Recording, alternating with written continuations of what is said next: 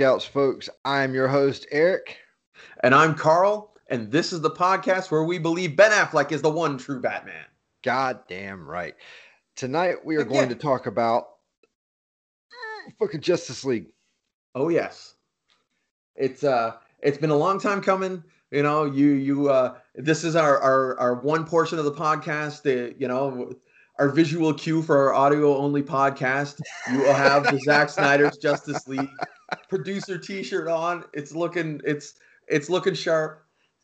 Yes, sir. You know, drinking from my fucking cup made by our boy Fanboy Clay.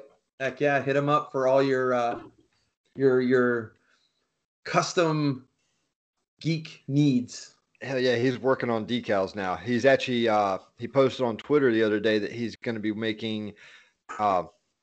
Restore the Snyderverse decals for people. Oh, that's awesome. So yeah, it's at Fanboy Clay on Instagram. Yeah. There we go. So yeah, and on Twitter. Yeah, and on Twitter. So hit him up. The guy makes really cool stuff. First, I'm gonna do a mild soapbox because I'm sick and tired of people fucking constantly putting people down all the goddamn time for shit that they enjoy. Here in this geekdom, the legendary geek outs geekdom. There's no putting anybody down for shit. If you don't like something, fine. If you love something, even better.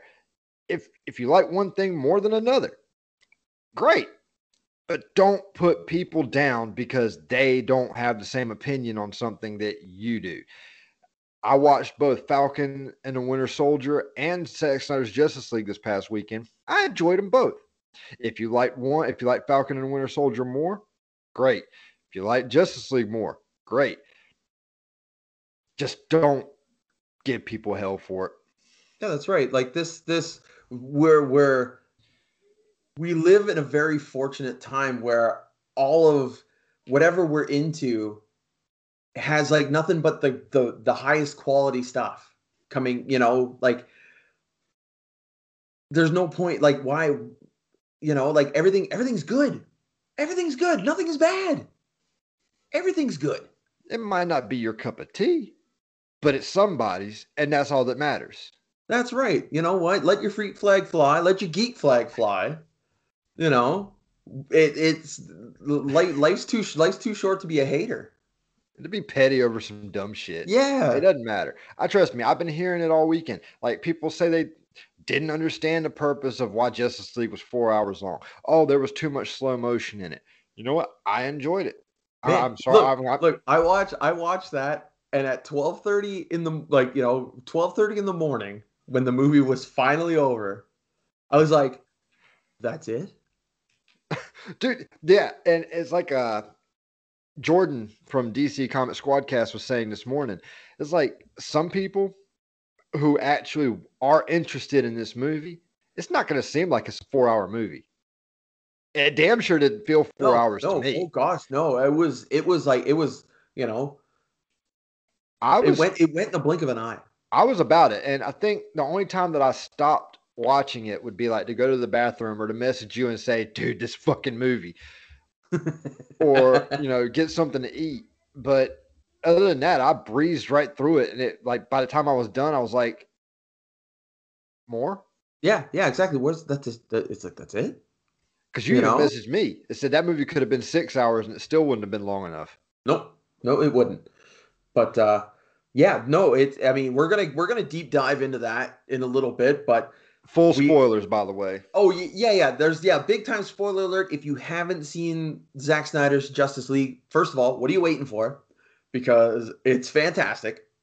Even if you're not a big fan of, you know, DC Comics, or if you're not like me who, you know, like, you know, I share the same, like, I love Ben Affleck. Not only was he the bomb in Phantoms, he's also the bomb in this. That was what we were talking about just before the thing. That was what it was. Well, I got it out there now. It's in the world. I've spoken it. It is truth. You know, he's amazing. We were being generous because we wanted to be fair. We know a lot of people, the second the credits rolled for this movie after its first playthrough, jumped on the mic and started recording. And no offense to those guys. They were great podcasts. I watched the movie first and then listened to everybody's shows, and they were all great. However, We wanted to be the polite ones and kind of give everybody, because we realized that not everybody's got the chance to sit through a 4-hour movie in one sitting, and people do still have to go day to day. We gave everybody a week. That's plenty of time for those that actually wanted to watch it. Yeah, well, yeah. I mean, and like I only watched it Monday night. Yeah. Or no, it was Tuesday night. No, it was Tuesday night. Yeah, it was Tuesday night because I had to work the next day. And it wasn't for lack of trying either. It was you literally tried, and every time you tried, something would come up, and it's just like, oh yeah, I had 4 days off. I'm like, heck yeah, I'm gonna sit down. This is what it's gonna be. I'm gonna watch it. I'm gonna watch it like three times, and then it was super nice out. You know, like Atlantic Canadian, like it was the first day of spring, and it was like, 15 degrees Celsius, which is like, I don't know, it's like 55 something Fahrenheit, for up here. Amazing day. So I'm like outside, I'm in a t-shirt, I'm cleaning the car, I'm getting, getting the Mustang, my version of the Batmobile, getting it all, shined up and ready to rock and roll. And, that happened, and then my washing machine decided to break, and that's been a situation. So it was like having to deal with all that and stuff like that, and it's just there's just not enough hours in the day. So now, finally got to sit down and watch it Tuesday night, and it was fantastic. So, but yeah, there are spoilers ahead. If you have not seen it yet, sit down, take a couple hours here and there, just. It's all broken up into chapters, which, is super convenient. It's like, okay, chapter one ends, time for a pee break. They're only like 30 to 45 minutes long. Yeah. It's before we get into it, it is well paced for that. It's for snack breaks, you got to put the dogs out, whatever. It's well put together that way.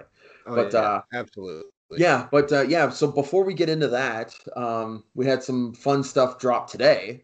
Oh, god damn. I watched that thing so many times, dude. Oh, man. So, yeah, like the James Gunn, what is it? How do they put it? From the beautiful twisted mind or something like that. For the horribly beautiful mind. That's it. James Gunn. Yeah, comes the Suicide Squad. And let me tell you, I am excited. I watched the trailer twice, I'm not like it's just not in me to like rewind it, it's going to get watched again, but like to watch it like 10 times in a row. Like it's just not me. Well, no, I didn't watch it like 10 times in a row. I watched it maybe like three times, paused it for a little bit, then watched it three more times and carried on like that, because it's so damn funny. Because first off, you got Michael Rooker in it now. Oh yeah, dude. Like I'll watch that guy. Like I'll watch him paint a wall. Yeah, exactly. Like he's gonna make it interesting, man. I mean, that was pretty much, because I've seen it pop up lately. Like, at what episode did you stop watching The Walking Dead? And I'm like, when he got written off, I was done. Oh man, yeah, the wrong Dixon died, man. Norman Reedus, like Daryl, should have been the one to go. Dude, absolutely. I would take a Merle any day. Yeah. I mean, he was an awful, awful character, but way more interesting, way more compelling. But they at least gave him a good write-off. That dude went off like a boss. Oh yeah, absolutely. The fact that they brought him back, I thought was amazing too. But with the hook hand, we can have a whole other podcast on the greatness of Michael Rooker. What the best part of the Suicide Squad trailer is King Shark. Oh god, yes. My guy, Sylvester freaking Stallone. And he always says like one line, like two lines. He says two things to the whole movie, or the trailer anyways. He says nom nom right before he completely devours that son of a bitch. He's like, just nom nom. Yeah, just sorry thug, you're now dinner. And then I think it was like Amanda Waller was doing her press release, and like any questions, and he just raises his hand, and he's like, hand. Yeah, I fucking died. Oh, and man, I'm sorry. I think that in our little circle of people, we're gonna put out a little pot, and we're gonna say who's gonna be the ones to survive. The only thing is, we're gonna do this. If we're gonna do this, The rules are Rick Flag, Harley Quinn, and Captain Boomerang are off the table, because if anybody's going to survive, it's definitely going to be one of those three. Oh, for sure. But I'm talking about one of the other ones. Yeah. And I'm pulling for Polka Dot Man. That shit where he was in there talking about some, we're all going to die. God, I hope so. Oh, for fuck's sake. He's either, two things are going to happen with Polka Dot Man. He's either going to survive the whole time. He's going to make it all the way through, or he is going to die spectacularly. Well, you know who it is that's playing him, right? Oh, God, I do, but I don't remember. I don't remember his name, but I know if you look back at the Christopher Nolan, The Dark Knight. Yeah. He was one of the thugs. He was the one that got caught by Harvey Dent after they shot Gordon. Yeah, he was the one that had the name tag that said Rachel Dawes. He was. That's him. Yeah, that's right. And he played a SWAT team guy in Jay and Silent Bob reboot. Oh yeah, he did do that too, didn't he? I've got the IMDb here, and I'm going to butcher this guy's name, David Dasmalkian. That sounds about right. Yeah, I think so. Yeah, he's he's kind of one of those guys. That's like, oh yeah, he was in that thing. That is his kind of. He's one of those guys. Yeah, he's in I'm going through his IMDb, and he's just in. Gosh, you name it. And you've got Weasel. The Weasel, like the one that was licking the glass. Yeah. Do you know who it is that plays him? Oh, yeah, Sean Gunn. Absolutely. Yeah. Okay, I was just making sure, testing. Oh, man, look who you're talking to, man. I'm a professional. That's fair. But I don't know much, but I know. I do know something. And then, as people may or may not know, go back to our Christmas special, me and you are Doctor Who fans, and the one and only Peter Capaldi is also in this movie. Yeah. As the Thinker. Yeah, he's going to... he's gonna die. Yeah, he shows up in the trailer too, and they're giving him the business, which I think is great. Rick Flag was just amazing in this in the trailer. Like one thing, that's one thing too from the David Ayer Suicide Squad to this one, it's like Rick Flag has definitely gone through a transformation. He was like I enjoy Joel Kinnaman. I think he's a great actor. Altered Carbon, if you've never seen it, it's tremendous. It's like super Blade Runner-y if you're into science fiction noir, it's super good. But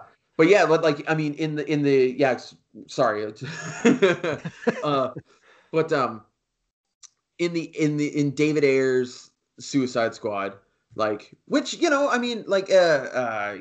gets a lot of heat, but it was decent enough. I enjoyed it. I went and saw it, and the wife and I saw it in theaters, and we both enjoyed it. So did me and my wife. Yeah. So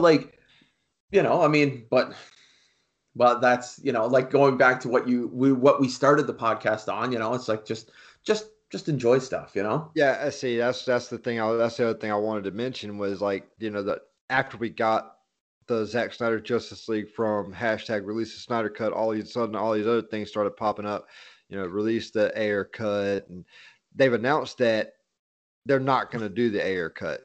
The only reason why is because they didn't film a lot of what this movie, the Justice League, was. Most of it was already filmed. He went back and filmed some final shots, with what they had, but a lot of it was already shot. None of the Ayer cut has been shot, from what I've understood, and so they have no anticipation of releasing it. And this release, the Snyderverse, here's my issue with that. And I understand where a lot of people are getting upset because they came out and said that there's not going to be a Snyderverse. If I remember right as well, Snyder only signed up for 3 movies: Batman v Superman, Man of Steel, and Justice League. That's it. However, we have had so many other movies by other directors branch off of what he started in Batman v Superman. We've already had Wonder Woman, branch off. We've had Aquaman branch off. Yeah. We've got the Flash movie that's coming off, that's branched off.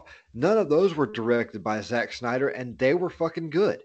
Yeah. I mean, yeah, I might have had my issues. Oh, yeah, Suicide Squad branched off from that.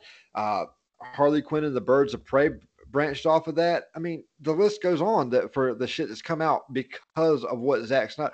So technically, we have the Snyderverse, but do we really expect Zack Snyder to create every single movie that they had planned? There's no fucking way we'd ever get a movie released. No, and that it's like a you know, he's not Kevin Feige. It's not the MCU. No, like all of these things, like they're all like, you know, like they're it's always, it's the age old comparison, Marvel versus DC. You know, like they're doing it this way, and so that's every like thing. not everything has to follow that same formula, and that's why, like, you know, as a personal preference, I prefer the DC stuff to the Marvel stuff. You know, yes. as far as the movies go, you know, because it's different. And we've discussed, you and me have talked about this before. Every Marvel movie has the same formula, minus one or two. You have some that are, a majority of them are, villain shows up, beats the hero. Hero trains. Hero shows up, beats the villain. Done. I mean, you have a couple of them that aren't like that. You have a couple of them like, some would argue that Guardians Volume 2. That wasn't like that. We also starring Michael Rooker from the Suicide Squad. Also with the saddest death of any MCU movie ever. I'm just going to point that out there too. Absolutely. That shit hurts. But Infinity War was a different formula because they literally got their ass handed to them the entire movie. Yep. All before everybody dies, basically. Yep. Well, so, I mean, yeah. But back to my original point about Rick Flag, you know, this is like, you know, for first time listeners, this is a common theme in our podcast is we start pontificating on a million other things while the original point that we've started has been buried 4 stories ago. That's my fault. We're gonna try and keep it on track. Like Rick Flag's character in David Ayer's Suicide Squad was your generic military guy. You know, he was very, you know, hard-nosed by the books. Like, you know, I have to keep these guys in line. And, you know, in James Gunn's, it feels like he's more part of the team. Yeah, you know, like from the opening scene when they're about to rescue Harley. You know, I cracked up. That was, he's like Harley shows up. Hey, what's up, guys? Like, oh man, we were gonna rescue you. We had a really good plan. It's just, although I do gotta say that out of the 3 originals, Rick Flag will be the one that I would say will not make it out of that movie alive if any of the 3 originals go. Yeah, I I don't think they'd kill a Harley because that's their moneymaker. Yeah. And I don't think they'd kill Boomerang because Jai Courtney's awesome and he deserves to live in every movie he's ever been in ever. I'll just leave it at that. Okay, that's fair.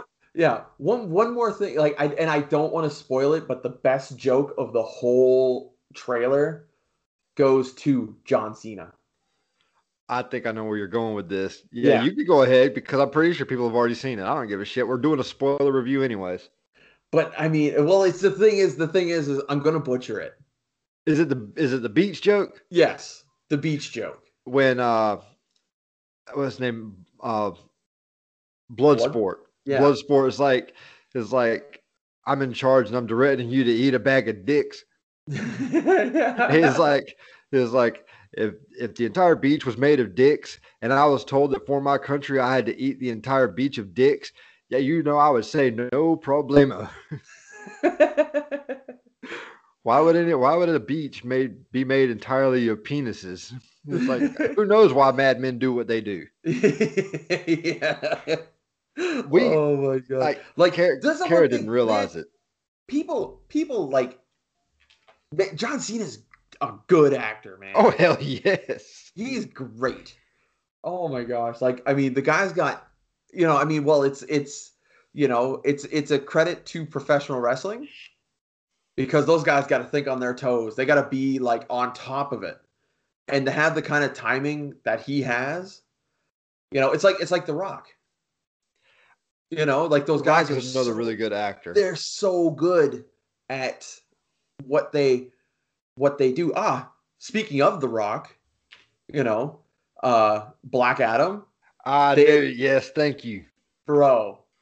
How's like Dr. Fate, Pierce Brosnan, James Bond? What? Let's go! I'm all about it, dude. I am so. Pierce Brosnan, a.k.a. James Bond, is going to be playing Kent Nelson, a.k.a. Dr. Fate. I am all about this shit. Heck yeah, man. Let's bring it on. Remington Steele. And especially since they've already been talking about, and I mentioned it, you once, they're already in the talks. I know it's a weird combination. We're getting a Batgirl / Zatanna movie where they got like a team-up movie. And it sounds like a weird combination because in the comics, it's typically been like Zatanna and Supergirl or Zatanna and Black Canary. And they're trying to bring Batgirl into the world. So, okay, so they're going to team up those two and get them both in at the same time.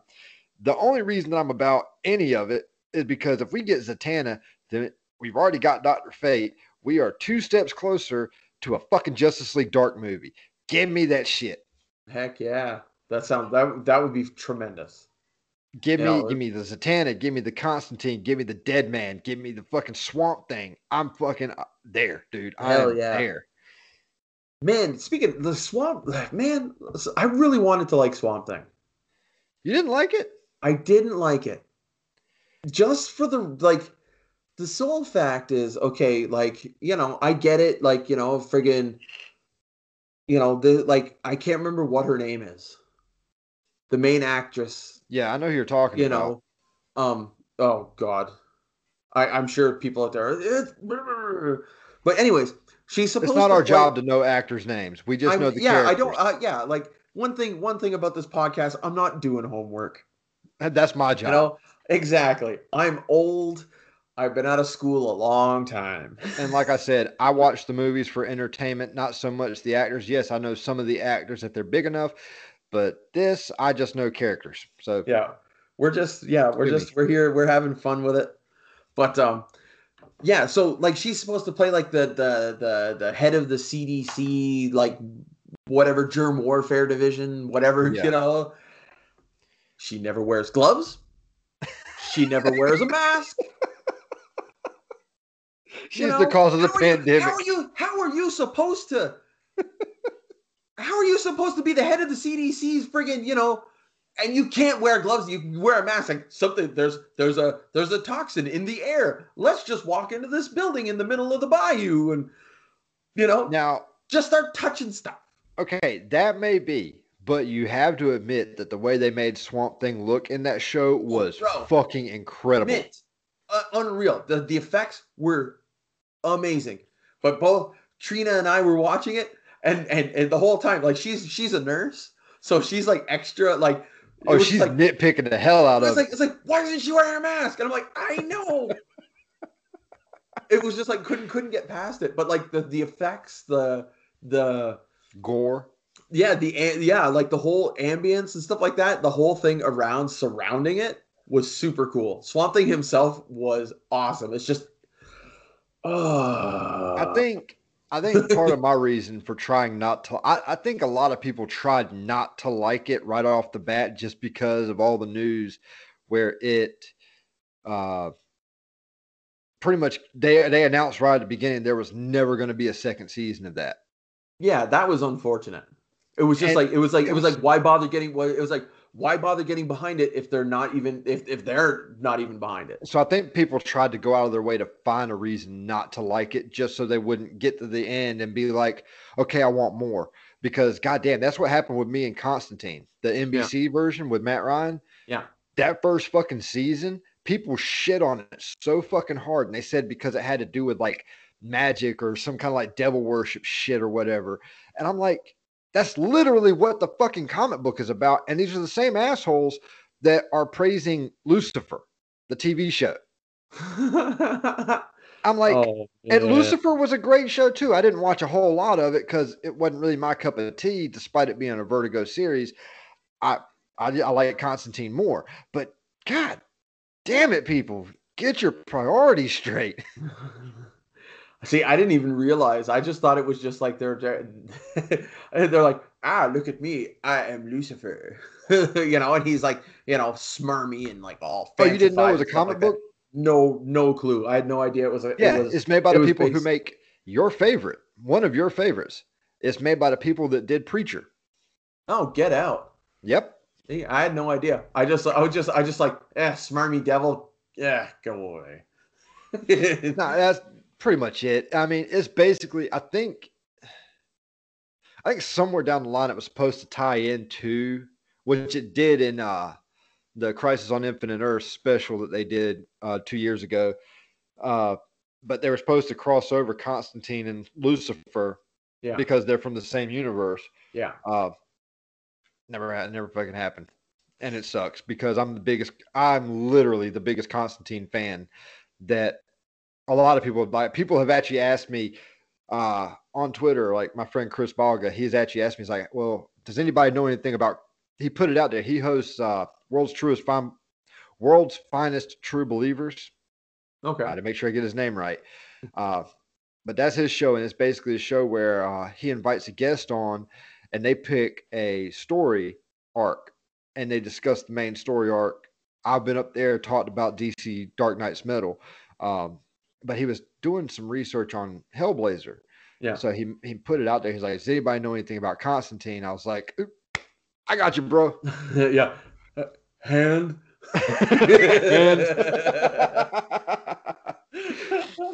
But aside from all that, you know, we're looking forward to Suicide Squad in August. If you haven't watched the trailer, when you're done listening, go look that fucking movie up. Heck yeah. I think we've already posted it on the Twitter page. If not, yes, the link, I did. The link to the Red Band trailer is, yeah, okay, so it's there. Yeah, hit up, what is it, Geeking the F Out on Twitter, and, you know, watch it because it's fantastic. Now comes the fun part where we get to dive into talking about a 4-hour movie in a small amount of time, because this movie, but it's good because there's a lot to talk about, but I guarantee in most of the really fun parts we both agreed on. Yeah. Full spoilers ahead. Oh yeah, absolutely. Hopefully we can entice you to actually sit down and put it on. But yeah, like it was from minute one, like it was fantastic. Like at first, the 4:3 aspect ratio was a little jarring just because everybody owns a widescreen TV.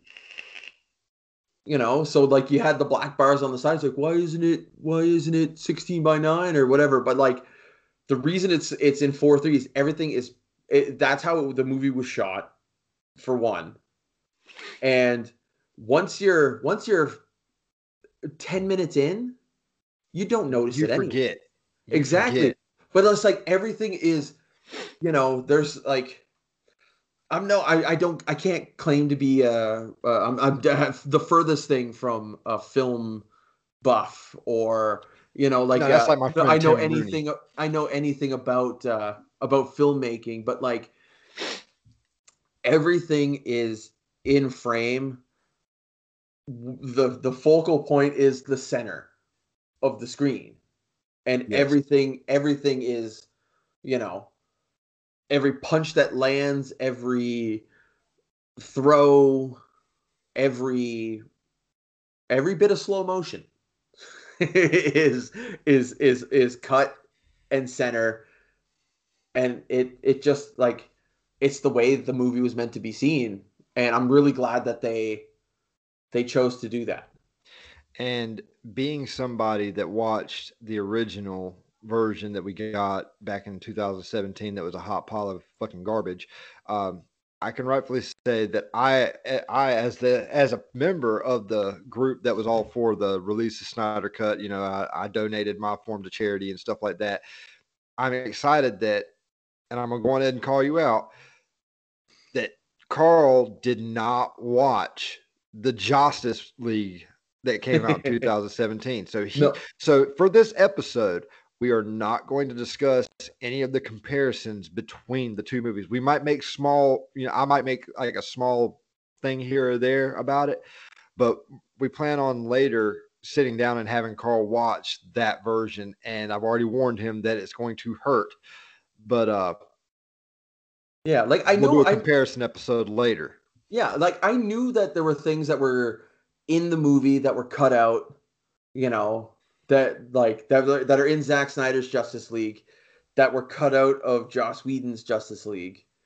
And I basically it's Cyborg's entire story arc and the Flash's entire story arc.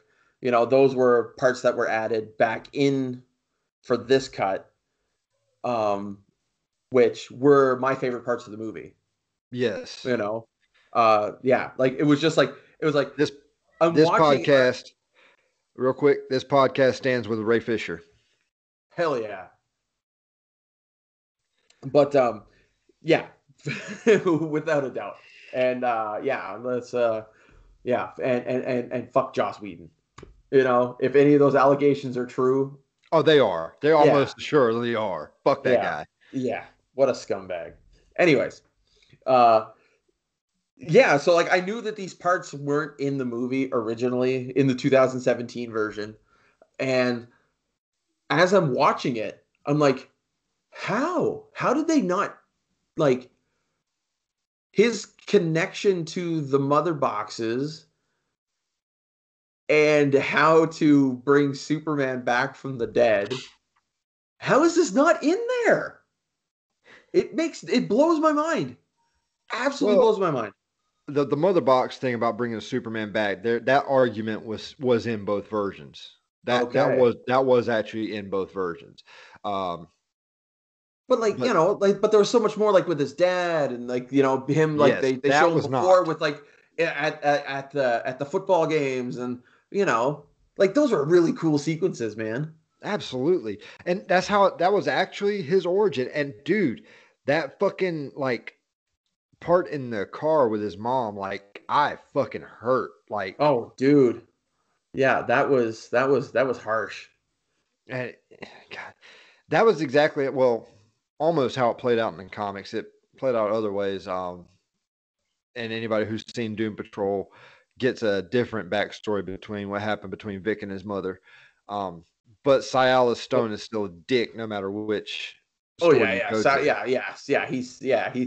he's not winning any Dad of the Year trophies. That's for sure. No, he's not, and it sucks because as long as I've been reading Justice League and reading anything Cyborg related or watching stuff with Cyborg in it, I know Silas Stone. I know that he's always more about science and more about his work than his own son, and then his son became a science project to him. Yeah, and that was all he was. It wasn't the fact that he was trying to bring his son back. He was trying to experiment again. And I mean, that's just the way I always felt about him. But, you know, like we're probably going to jump back and forth on different parts of this movie. We're probably not going to go chronologically through. Yeah, no, like that. Yeah, this anybody, any like recurring listeners to the podcast know that we jump around. But what this movie did was something that had never been done for Silas Stone, as long as I've been reading or watching stuff with him in it. Towards the end, when he fixes the tape recorder that his father left him, and he continues listening to it, dude, I fucking cried. Like I was like, how am I supposed to give a shit about this guy? Why are they making me care about this guy now? I've never liked him. I've always thought he was a dick, and now I care about this motherfucker. Son of a bitch. Yeah, that one, that was one of the moments where I was like, oh yeah, no, Eric definitely cried here. Yeah, dude, I thought it was gonna get you. I don't know how the hell you did it. It was just kind of one of those things. Like, I was just sitting there, like, like, you know, watching in bed, and I was just like, holy shit, this is so cool. And like Trina's like she's laying down, she's trying to sleep, and I'm just like, man, holy shit, this is so cool. You know, like I'm like almost like slapping her, trying to get her. You know, it took everything I had not to be like, look at them, and then Batman does this. Like, oh my god! Turn it from excitement to domestic abuse in 2 seconds. But no, like I mean, having his part and all of that stuff, just like, it didn't make sense for it to not be there. Yeah, especially after, you know, when they were breaking back into Star Labs and they, you know, set off the alarm and everybody charged out of the building, and then they walk in and Silas has been like trying vigorously to get them on the radio to be like, it was a false alarm, everybody come back.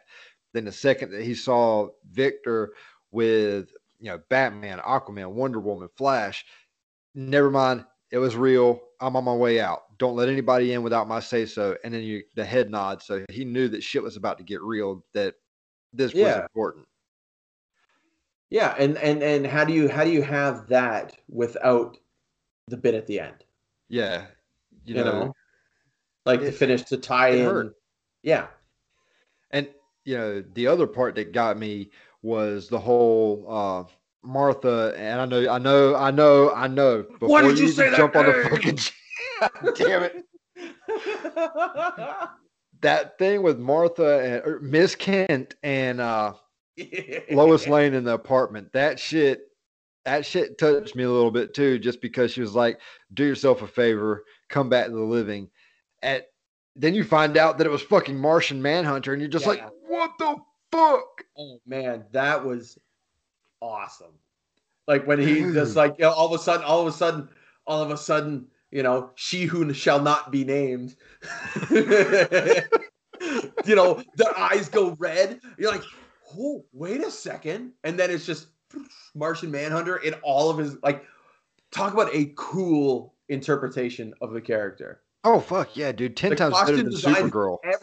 Whoever, like, kudos, like, chef's kiss to whoever made that costume, because oh, I mean, you gotta see it. You gotta see it to believe it, you know. And more than likely, anybody who's listening has seen the pictures, because they've been posting like that GIF specifically where he transforms from, you know, it transforms from she who shall not be named to Martian Manhunter.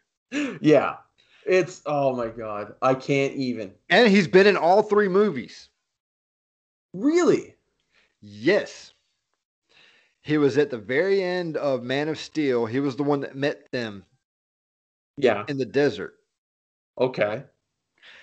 He was in Batman v Superman. He was the one that when Lois went into the men's bathroom to talk to him, and he's like, you know, you got, it's like, with balls like yours, you belong in here. Damn. I believe that that's the same actor that plays Martian Manhunter. Yeah. I'm double checking, but yeah, this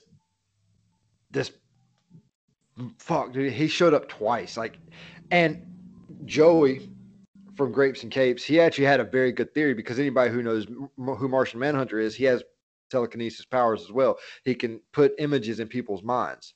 Yeah. He showed up right after Bruce had the nightmare. Oh. Joey had a very good point. He was like, what if he's feeding this into Bruce's head because he knows what's coming and is trying to get Bruce to prepare? Oh man, that's I buy that. I did too. Yeah, I buy into that for sure. Yeah, that's yeah, because it's true. As soon as he wakes up, he's just like, you know. Like, who wakes up and goes outside? You know? Yeah. You know what I mean? So it's like, he's putting it in there. He's like, hey, bro. I'm like, chat. But yeah, it's like, yeah, he was in Man of Steel. It's Calvin Swanwick. Yeah. And he was in Batman v Superman as Calvin Swanwick. And Zack Snyder's Justice League is Calvin Swanwick, John Johns, and Martian Manhunter. He was in all three movies. Huh. So, there's that. Yeah. It all comes together now. Yeah, but it's, oh my god. Like you're blowing my mind right now. Like it's been a minute since I've seen those movies, but like I watched both of those about 2 or 3 days before it came out last week. Yeah. And I'm not sorry. No, dude. And no, I didn't watch the theatrical version of Batman v Superman. You never watched that. You watched the fucking 3.5 hour extended. The director's cut. Yeah. You never watched the fucking regular. No, I haven't. No, it's everything Zack Snyder's ever done.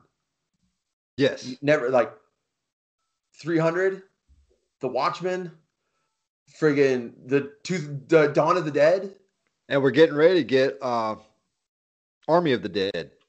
Yeah, which is on Netflix. Yeah, that'll be super cool too. And you know, talking about Zack Snyder's Justice League, another thing that they added more to besides just Cyborg and then throwing Martian Manhunter in there a couple of times, we had a whole lot more of the Flash. And yeah, I was not disappointed because I know I'd mentioned it to you. The big difference was Joss Whedon made Flash out to be some kind of a pussy. No, he was not. No, he's never been. He never runs away from a fight, and you know, just I'll agree. Okay, going back and watching it, I watched it again. That car scene where, yes, if you're a Flash fan, you know, you've read the comics, you understand that that's really just gearing up for the introduction of Iris West in the Flash movie that we're supposed to be getting. And it's also supposed to demonstrate how fast he is, because when he turns around and blows his damn shoes off, I'm like, well, holy shit. Oh yeah. No, it was super, like it was wild that like, you know, he did that. This is kind of like one of the bigger, the first big slow motion scene, you know? And the fact that like he goes running out of the pet shop that he's applying for a job to, but like he's running, but it doesn't look like he knows how to run. Like, if you watch him, he's just kind of got this like oh god, it looked like the Flash can run really fast, but he just doesn't quite yet have the concept of like, you know, like how you actually run. He's just what do I do, like it's like you can see like it's almost like he's panicked. But he grows as the movie progresses. He gets better with it. Oh yeah. And it was funny because there's actually a meme going around about that scene where he like points and like he just breaks the glass by touching it with his finger. And it's like in Zack Snyder's Justice League, Flash was able to shatter the window completely with just a finger because Windows no longer supports Flash. Whew. I said, damn. Ah, that's a deep cut for the nerds out there. Fuck, dude. I was like, Jesus shouts to the computer nerds out there. Hell yeah. Man, there have been some killer memes for this fucking movie, man. Like, oh yes, they have. And you know, talking about the Flash, you know, he didn't give a shit. Like, he knew what had to be done. He was the one that helped spark the mother box, and he explained that he can run fast enough to turn back time, but there are things that can go wrong in doing that. Yeah, and he said that he didn't like doing it, but he knew that he needed to bring Superman back. Yep. There was a different moment with that fight scene at Hero Park, but we'll talk about that after you've watched it, because that scene, when you watch it in the original, is going to piss you off, because it fucking pisses me off every time I see it. But the whole, you know, him being confused and seeing Superman just how fast he can go. Yeah, that's legit. Like, mm-hmm. He knocked the fuck out of him. Oh man, he didn't even touch him. No, my like that was one of my favorite scenes in the movie too, is when they bring Superman back from the dead and he doesn't recognize anybody. Yeah. And he doesn't recognize, he just goes instant hostile. I mean, I don't know, what that's like, but I imagine, this dude's been dead for months. Yeah. I think it says 6 months. Yeah. So, yeah. 6 months. He's still, God. And the last thing he remembered was everybody hated him. Yeah, exactly. So he comes back and it's now there's all these, these metahumans. He's scanning them and okay, these guys are, and then cyborgs, his alien tech took over and thought he was a threat. Yeah, exactly. So it's okay. And yeah, the last thing he remembers is the world hating him. So now it's but he remembered Lois. Yep. And that was beautiful to me. True love conquers all. That's the moral of that story. Yeah, well, that was one of my favorite Superman lines in the movie was when he was standing in the field staring off, and Lois walks up behind him and is "So I take it that means you said yes." And he was talking about the wedding ring that she had put on her finger. Yeah, I was dude, that's fucking goddamn. Yeah. Oh man, dude. They've given Henry Cavill such a rough go. There should be 5 Superman movies with this guy. Well, they are still talking about doing a Man of Steel 2. There's rumors that he might make an appearance in Black Adam. There's rumors that he might make an appearance in Shazam 2, because he had a little hint of him, but it wasn't Henry Cavill in the suit, but Superman in Shazam. Yeah, I've seen that. Yeah, and it's I was not disappointed with Black Suit Superman at all. Dude, it was so cool. People were messaging me talking about you read the comics, you read Death of Superman and the Return of Superman. What makes the black suit so symbolic? I was he had to come back and be something different to do what needed to be done. The black suit symbolizes the fact that he's kind of darker now and is willing to do what it takes to save the world. Yeah. 2 words. Not impressed. Dude, that shit was fucking... That was hard, dude. I was And I told you... I told you what the original line was, because he shows up, I know a little bit about truth, but I'm also a pretty big fan of justice, and I'm okay, I don't mind that line. I didn't mind that line because it did sound kind of Superman-y, but not impressed. That shit had me fucking, oh, damn. Yeah. Because he took the whole axe to the shoulder and looked him dead in the eyes with a smirk, not impressed, froze the axe, and then shattered it. I'm excuse me? Yeah. That was another thing, where going back to the 4:3 aspect ratio, where it was just perfect. He slams Steppenwolf into the floor and then just fucking rains down punches. And it's right over the top. I'm sitting there and I'm swinging. It's like a UFC fight. And they're just freaking good. I'm Ugh. And then he visions off the fucking horn. I'm that guy. If dudes are fighting, I'm sitting there and I'm throwing punches and stuff. I'm let's go. And I'm doing that watching Superman just whoop the shit out of Steppenwolf, Oh, dude, he was fucking him up left and right. And, it was almost you almost wanted to feel bad for Steppenwolf. All he wanted to do was go home. Yeah, man, he just wanted to take a magic carpet ride, And the sod was being a dick to him. Yeah, exactly. It's Darkseid, chill, man. Steppenwolf was born to be wild. And then you turn around and... You are not appreciating these. Dude. Wait a second. Oh God. Oh God. I'm a fucking failure. Okay. Acknowledge my Steppenwolf references. Oh God. I wasn't even thinking about the fucking band Steppenwolf. God damn it. Yes, I demand acknowledgement. This is gold. I'm giving you son of a bitch. This is gold. God damn it. He just wanted to take that carpet ride home. I mean, come on. Oh, fuck. I was so busy thinking about the damn movie, I completely forgot Steppenwolf was a goddamn band. Oh, fuck. Oh, shit. I'm crying. Yes.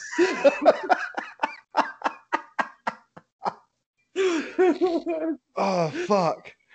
Yeah, I've been waiting for us to drop the name just so I can just hit you with a couple of zingers. And I failed because I didn't get the fact you were talking about the fucking band. I was like, wait, what are all these references for? Why are you staring at me so goddamn funny? And then it hit me. I was like, fucking, oh, God. Born to Be Wild should have been the fucking clue. Yeah, he dropped in with a little heavy metal thunder. God damn it. You know, with the Amazons. You know, he's just yeeting horses. He fucked them up, though. Horses at people. He's just like, hey. Dude, he fucked them up.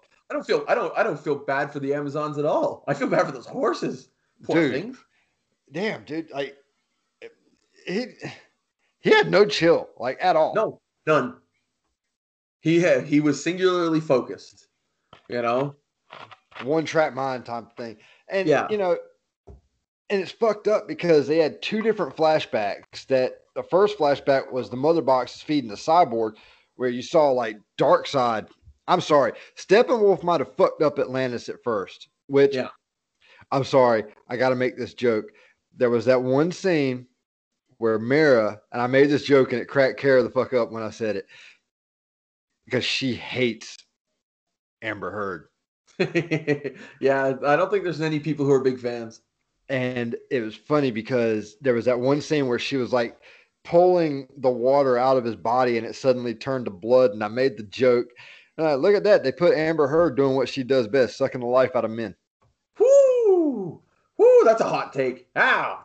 Ow! I probably just pissed off everybody that actually is a fan of her as Mera. I'm sorry. I've seen the pictures of what Emily Blunt would look like as Mera, and I'm not sorry that I'd rather have her than Amber Heard. Yeah, no, I mean, Emily Blunt's an actress with range.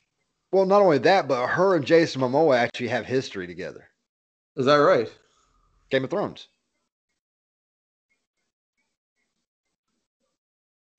Emily Blunt was in Game of Thrones?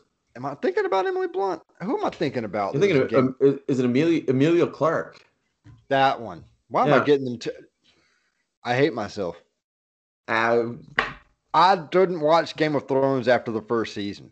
I started reading the books and got into them. Yeah, I made it to season 3 when they started having the ice zombies, and I was like, that's enough for me. You've seen one zombie thing, you've seen it all. Exactly. Like, I'm like super invested in The Walking Dead at this point, and I'm just like, ice zombies? No. That was that. But yeah, she had the flashback where, or he had the vision where Darkseid took over Atlantis, and that was a scary looking son of a bitch underwater. Yes, sir. Holy shit, them eyes fucking the Omega beams. Yeah, those are my god. They did those things just right, and yes, they did. And then you had the flashback, or not the flashback. I don't know why I keep saying flashback. The premonition at the very end, the epilogue. A lot of people said that the whole movie would have been fine without that epilogue. I enjoyed the epilogue very much so. Man, I'll tell you this. The epilogue, Jared Leto redeemed himself so much in my eyes. You know? Like, you know, like I you know, like multiverse, there's gonna be a pimp Joker at some point in the multiverse. You know, that's just kind of inevitable. But like what they did in that one scene, just like redeem, like, you know, I mean, he was kind of the weakest point of the Suicide Squad for me. Like, he wasn't my cup of tea, you know, but you know what they did in that was like, you know, for me, like if they make him a full blown villain in a Batman movie, I'm about it. I'm in it. I'm in. About it. Please take my money. Dude, absolutely. And, you know, he had those really, like, demented lines when when Mara calls out Batman, who have you ever loved?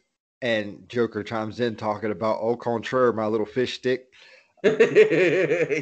I'm like, okay, that's the Joker that I would know and love. That perfect. And he's like, he said a father, a mother, an adopted son. And Batman's just like, choose the next words carefully. And he said, how many more people died in your arms? He's like, that's not very careful. Oh man. He's like, you're not going to kill me or something. He says something along the lines of like, you're not going to kill me. I'm your best friend. Besides, who's going to give you a reach around? I'm like, what the fuck? I said, who the fuck says that to Batman without catching the fucking hands? No, exactly. Like who? Yeah, like this dude would have got anybody else would have got smoked with a batarang. You know, he's just sleeping. Yeah. yeah. Pete Holmes, very underrated Batman. But they kept saying, I remember Zack Snyder said they were making it rated R. They said there were going to be a couple of F-bombs in the movie, and Batman was going to say one of them. Now, throughout this movie, they had multiple times where they could have very easily dropped the F-bomb, and it would have been fine. And they made they kind of led up to where that was going to be the moment that he was going to say the F-word. And one of them was like when he's driving the tank and he like crashes, and it's just like, I kind of expected to say, oh, fuck. Yeah. But no. We get to the epilogue, and I'm still waiting for it. I'm like, I didn't hear it. I must have missed it. And he gets that little tangent about, you know, how many people have died in my arms. It's like, because I'll tell you this, when I held Harley Quinn's bleeding, lifeless body, she made me promise to her that on her dying breath that when I kill you, and make no mistake about it, I will fucking kill you. I was like, oh, my fucking God. Oh, yeah. That was another one of those moments where I was like, like I was losing my mind, dude. When that shit was fucking dropped, perfect. It was so like, it was Batman. Fact, it was intense. He was like, you know, like he was. Yeah, there was intent behind it. You know, he wanted to make. Now, tell me. The scene that follows up after he finishes that whole little thing where, you know, he takes the card from Joker and Joker's just like paused with his hand up like this and just like blank look on his face. I cannot be the only one who waited for the screen to pan out. And then you find out that Batman low key jabbed a knife into fucking Joker's side, twisted it, and he was slowly bleeding out. Because that was honestly what I thought, especially when he said, oh, you're good. I half expected Joker to like drop and you find out that he's been stabbed by Batman standing right there. Yeah. I would have fucking lost it. Oh, man. That would have been amazing. Because it's just like, oh, you're good. Yeah. And then just that would have been great. He's like, yeah. Like, and then just timber. Yeah. You know, and then you just see the knife. Ugh. That would have been a Batman move. I'm sorry. I'm old school with Batman comics. I personally understand that Batman used to kill. Oh, yeah. A lot of people don't want to believe that, but I read Golden Age comics when I was a kid. So I know that Batman used to kill people. And anybody who argues that, read a book. Michael Keaton Batman killed in Batman Returns. He takes the bomb. He shoves it in the dude's, like, in the clown thug's pants, and then kicks him down a manhole. What do you think happened after that? Guy exploded. He exploded big time. Exactly. He got a belly full of bomb. Joe Manganiello as Deathstroke. Yes. Give me more of that. Give me a Batman versus Deathstroke fight with that. Yes. Like, I don't care. Like, let's reincarnate Adam West and get him in there. Like anybody, any Batman, you know. Let's get animated Kevin Conroy Batman. Well, it's funny because both of them were tied in to the Crisis on Infinite Earths, and it's funny. I'll get to this because it's crazy that all of it ties into Crisis on Infinite Earths because in that at the very beginning. Burt Ward, the guy who played Dick Grayson in the Adam West Batman, was walking his dog down the street when his Earth got destroyed, and he even made a holy red sky of death That's exactly what he said. I shit you not. That's amazing. Then they went to another Earth where it had Knox from Michael Keaton's first Batman. Yeah. And you see the sky turn red and you see the bat signal in the sky. It's like, I hope the big guy's not too busy tonight.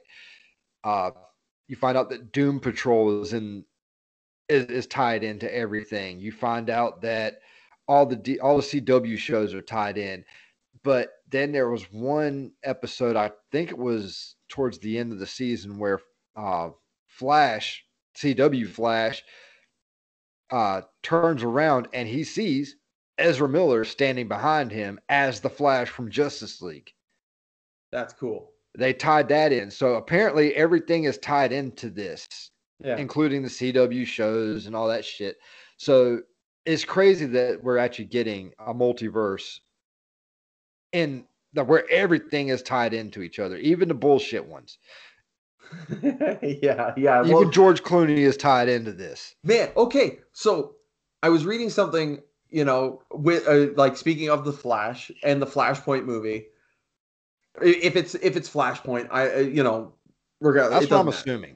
Yeah, but they're talking about the fact that Michael Keaton has gone on record saying he might be too busy to do the movie. So like the rumors are already flying that they're gonna freaking trot out old George Clooney. And you know what? If they do it, I'm about it.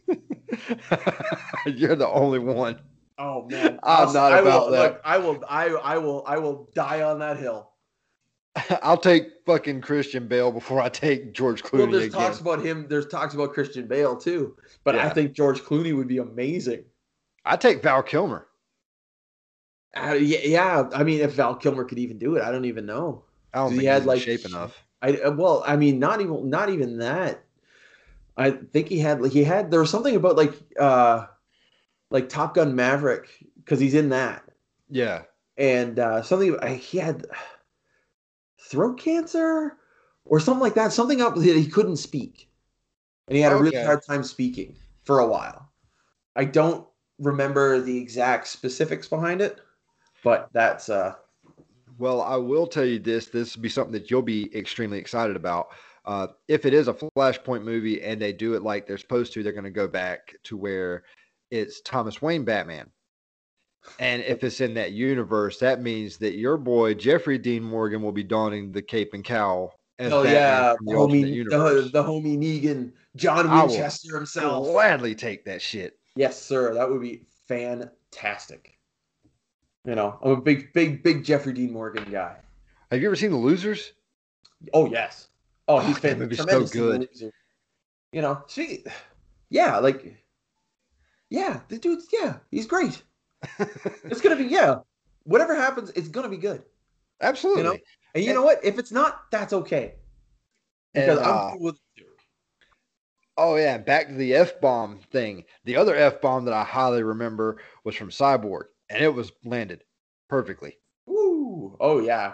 Wonder Woman just shows up, and she's like, Victor, we need you. And she's like, no, the world needs you. And he just turns and stares her down. It's like, fuck the world. I was like, damn. Yeah, well, I mean, that's coming from a young man who's got a lot of hurt in his heart. Especially after I feel that was given because of all the people that have been talking shit about him and saying that he's like as a person, not the actor playing the role, but as the actor as the person, because a lot of people there's been. Where we stand with Ray Fisher, and a lot of our podcasting friends stand with Ray Fisher, there have been people that have been against him, thinking that he's making up all this shit to ruin another man's career.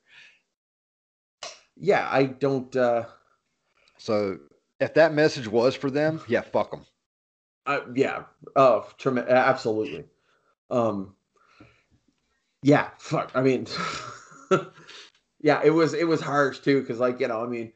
He's, as looking at it from the character standpoint, like the dude just like, I mean, well, we know the origin story of the Cyborg, and I wouldn't be too friendly with I wouldn't be too keen on the world either, given all that had happened. Yeah. You know, like it definitely came from a place where he was like, yeah, there's a real anger in him. Long story short, though, this movie is perfection, in my opinion. I know a lot of people are going to disagree with that. And quite frankly, if you disagree with that, that's fine. That's your own opinion. I don't care. Yeah, exactly. Our opinion is it was fantastic. I mean, top 10 out of 10 would recommend. We'll watch again. Oh, yeah. And like, and they released it this week. If you go on HBO Max, I don't know, you might actually have it already too. And I would recommend it as well. Watch it in color first, but then go back and watch what they are calling as Justice is Gray. And it is the entire movie, again, done in black and white. And I showed Carl before we started that I was watching it, and I showed him a picture of what Steppenwolf looks like in black and white. And it's the fucking stuff of nightmares. Oh, yeah. Let me listen. He's already intimidating enough in the armor that they have him in this movie. And then they take it and they just strip the color out of it. He's even more threatening. His eyes glow fiery, like they're like brighter. Yeah, it's unreal. Like there should be more movies like that. They did Mad Max Fury Road, like a black. They call it the black and chrome version. Oh, did they? Yeah. It's even better. It's even better. I think like, it's just what's that? I think it's the noir vibe. I think a lot of people are starting to get back into the noir style of things because a lot of comics have even started coming out with like limited color schemes and stuff like that. Like they just started Superman blue and red, and the entire book, the only colors that show are blue and red. That's cool. I'm a big fan of that. And they have Batman black and white. It's an entire comic book that's a black and white comic book. That's cool. So, yeah, I mean, if you haven't watched it yet, hopefully we've said some things that'll get you more intrigued to watch it. If you're not a fan of this movie yet, or if you're not a fan of, you know, the whole series, but you're still interested, yes, this movie will feel like a 4-hour long movie. Yeah. If you're a fan of it and you've still been on the fence because you're worried that it's going to turn out like the other one did, go on ahead and get off that fence, watch the movie, and I guarantee you 4 hours will seem like 2. Yeah, give it an honest shot. It's try to go longer than this. Try to go into it with an open mind. You know,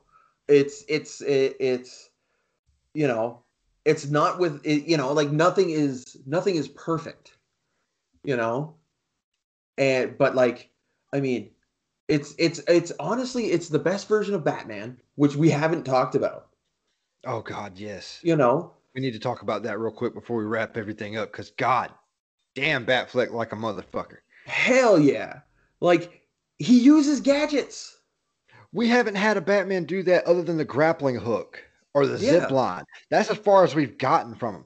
Dude, he was using the gauntlets like it was nothing. Like he was using the grappling hook as more than just a means to get away. He was using it as an actual weapon. Yeah. Like he was... Like that's why he's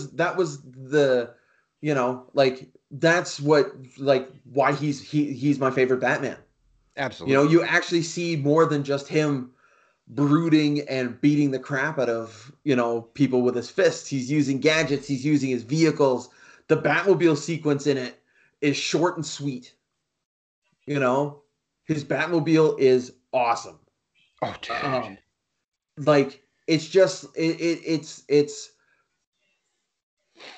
It's everything I've ever wanted. I like watching a Batman movie. Yeah, you keep talking, and I'm gonna run the bathroom real quick. You keep telling them about how awesome Batman is. Oh man, okay. But yeah, like he uses gadgets. He throws batarangs. There's a scene early on in the movie where he's asking Barry Allen to join the Justice League. You know, and he takes the batarang and he throws it. And, you know, of course, you know, you see it in the original trailer. Barry just kind of dodges it and then just picks it out of the air like it's nothing. Speaking of picking things out of the air like it's nothing, in the his introductory scene where, you know, he's saving Iris West. He, you know, conveniently takes a hot dog and shoves it into his pocket, which is a hilarious little joke that they added. You know, like there's some comedy to it. You know, there's mild comedy. Well, yeah, like I mean, still there. The Flash and Aquaman had a few lines. We didn't even talk about Aquaman either. I mean, not a fan. I like Aquaman just fine, but I can't get over the Aquaman solo movie. I enjoyed the movie, yeah, but I can't get past fucking what's his nuts ruining Toto's Africa. Who? I think his name is I think it's Pitbull. My wife would know. I didn't realize. I mean, they should have just did the right thing and used Weezer. You know, because Weezer's cover is unreal. Well, it wouldn't have fit with the way that Aquaman was, the movie was. I didn't mind it. I did like that little thing where Aquaman pointed at Flash after he took him out. It was like, I am so sorry. Yeah. And they've made that a meme. They've actually made that a meme now. Oh man, it's where it's like Aquaman and it has Zack Snyder's Justice League fans, and then it had WB over the Flash, and it said, "I'm so sorry." That's a guess classic. What? You realized you fucked up. Yeah, I'm a big fan of Jason Momoa, anyways. So the more things that he's in, I'm about it. Oh yeah, hands down. Although, and the wife was real quick to bring this up.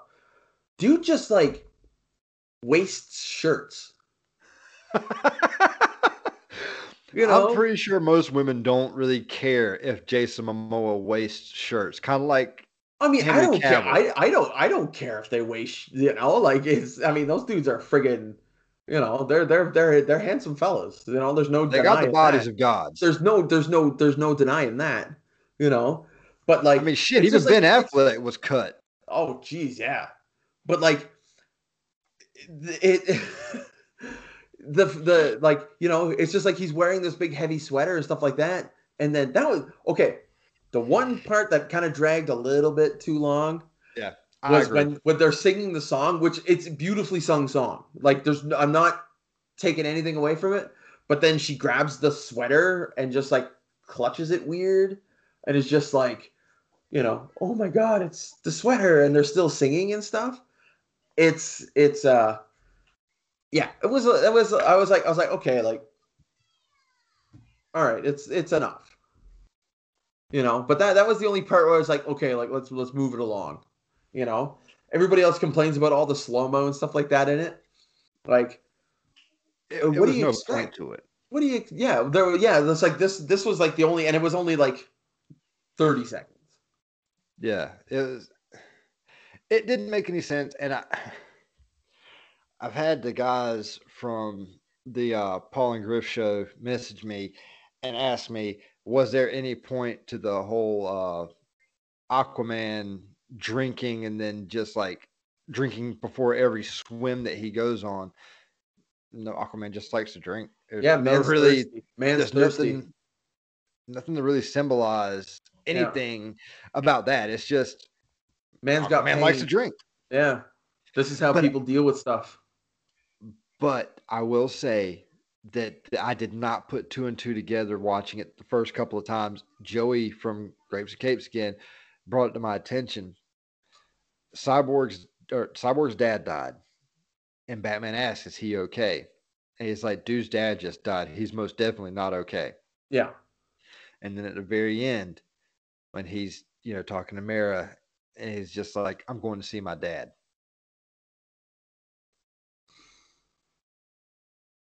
Huh. He's going to see his dad because he never knows when it's too late for him to go see his dad, because Cyborg didn't have a chance to make amends with his dad. Oh man, that blew my fucking mind. Yeah, dude. God damn. And like it's stuff like that humanizes it humanizes the character too. Absolutely. You know, it's like, yeah, these people, like, they're these huge, like, they're larger than life. They're saviors of the world, but they're also not without their struggles, you know? And yeah, that is definitely like, it defines, like, you know, it helps. Yeah. It helps become relatable. 'Cause, like, you know, it's. And then, you know, you've of course got, you've got the parademon that shot Flash that they dubbed Employee of the Month. And it's that part fucking that. Okay. We got to talk about that too, real quick. I know we keep sitting there saying, like, I know we're normally try and do this within an hour, but this movie was too fucking good. Yeah. So, and then we keep thinking about stuff that we forgot to mention. After Flash got shot, we just thought that maybe he blasted the ground at his feet and he just fell over. He's just like, well, I'm not the wind out of me. So Batman's like, you got to get up and go again. And that's when you see that he was actually shot in his side. Yeah. So he starts running. And then too late. Dark Side was starting to come forth. The world was getting ready to end. The Flash outran the end of the world and rewound time just before that happened. So he would have enough. He broke his rule and he ran fast enough to turn back time so that he could stop the mother box from unifying, the unity from doing what it does and creating the boom tube that brought Darkseid to Earth. Yeah. Dude, that scene, that Speed Force scene had me fucking cheering, dude. Oh, yeah, it was, man. Fantastic. Oh, yeah. And, yeah, like, you know, and you see him and he's having the conversation with himself. He's like, I said I was never going to do this. I'm going to break, you know, I'm not supposed to break the rule. And this is all, well, you know, it's like, we got to have the rules. And this is one rule I'm not supposed to break, but I'm going to break this one time. And it's like, you know, you see the mental dilemma he's having. You know, it's again, it goes back to, you know, like them being people too. Yes. You know, and the one final thing. I'm rich. That was the one final thing. I would have figured it would have been the, how'd you get the house back? I bought the bank. Well, that too, but still, that was the better. I mean, we're talking about like people's powers and, you know, stuff like that. It is his superpower. Well, it's money. Did you get the feeling that Batman was looking at? He wanted everybody to work together. Yeah. So he dropped everybody off outside of the dome. Yeah. While he took care of the tower that was inside the dome. Am I the only one that got the vibe that Batman was going into this thinking that it was a suicide mission? He had no inkling that he was going to be coming back. 'Cause I completely got that vibe. I got the feeling that he knew that he was not coming back. Yeah, no, it's true. He definitely had a, there was something about that. He's like, okay, this is where it goes. I'm going to go take care of this. And, you know, you guys wait for the signal. He's like, don't worry, you'll know it. So I'm like, he knew he was going to die. I mean, but he didn't. No. And that was great. And I'm sorry. Them sending fucking Steppenwolf back to Darkseid with a fucking head, like, separated. Oh, yeah. That was gnarly. And then now the anti-life equation, like that, this movie has set up so much for the next, like the ball is being handed off to the next. Yes, it's handed off to the next director. The Snyderverse can still be a thing. A Snyderverse does not necessarily mean that Zack Snyder has to direct every movie within it. No, exactly. It just has to be branched off of what he created. Yeah. Do you think that fucking Feige did everything with every Marvel movie? Hell no. No. His name was on it because he started it basically, but he didn't. That wasn't him. No, exactly. Yeah, the Russo brothers. Yeah, James Gunn. I mean, and the list goes on. Taika Waititi. Oh God, yes. The man, the myth, the legend. And we also had that one badass shot, and it was the best slow motion for the entire fucking movie when they charged the fucking silo where everything was. Batman's in the fucking Batmobile. Aquaman's like jumping through the air. Wonder Woman's flying, and Cyborg is carrying Aquaman. Yeah. Wonder Woman's flying. Flash is running, and it just like slows down real quick, and it's just like them in their fucking like attack pose right before they crash through the fucking walls. I'm just like, that's the fucking money shot right there. Oh yeah, absolutely. It was just it was beautiful. That was the shot from, and I hate, but I know a lot of people have been comparing it to the Marvel movies. If I were to compare any of this movie to a Marvel movie, I would compare that scene to the one badass scene in Age of Ultron when they were all fighting around the fucking pillar at the end of the movie. Yeah. That is the only thing that I will compare this to that, because both of those shots were done really well. Yeah. But it was done better here. Oh yeah. It was done 10 times better here. There are certain points in the fight scenes where it almost looked like they lined it up like 2D, like Street Fighter 2 style for like a second. Yes. Like they faced off and they're like, boom, all right, they're in their fighting stance, and then all of a sudden like they would take off and clash, and then like it would, the camera would start panning, but there's a split second if you look at every fight scene where they start off side by side, like facing each other, like video game style. That was how Superman and Steppenwolf was. Yep. But like Wonder Woman, when she fights Steppenwolf on Striker Island, that happens like that. There's a couple bits with Batman when he's fighting. But yeah, like just when you next time you watch it, look for that. Oh, it'll probably be here in a little bit. Yeah. I'm going to keep it real. Oh yeah. I watched it twice on TV. I downloaded it on HBO Max on my phone. I watched it while I was on midnight shift. It took a couple of breaks. Yeah. Obviously. But then today I started the black and white version of Justice is Great. And so, yeah, about 4 times. I probably watched it since Thursday. Nice. So there you have it. That should be enough of a recommendation. I've only saw it the one time, but it is definitely rewatchable. There's little things. I have a feeling you'll watch it again. Oh, 100%. There's no two doubts about it. But let's wrap this up and let's get everybody in front of their TVs. HBO Max, if you're in the States. In Canada, it's on Crave TV. Don't ask me where anything else is, because I don't know. Get it where you can get it. Tell us. Tell them where they can get all our info. You can find us on Twitter at Geeking the F Out, and on Instagram at Legendary Geek Outs Podcast. That's right. And you can find me in the streets. Oh, Jesus. You got to let people know. We are out here. Oh, man. And all right. On that note, have a good night, folks. And we'll be back later with another episode. And stay tuned for our thoughts when we actually get a chance to do the comparison between the old one and the new one. Oh, yeah, it'll be a good one. See you later, everybody.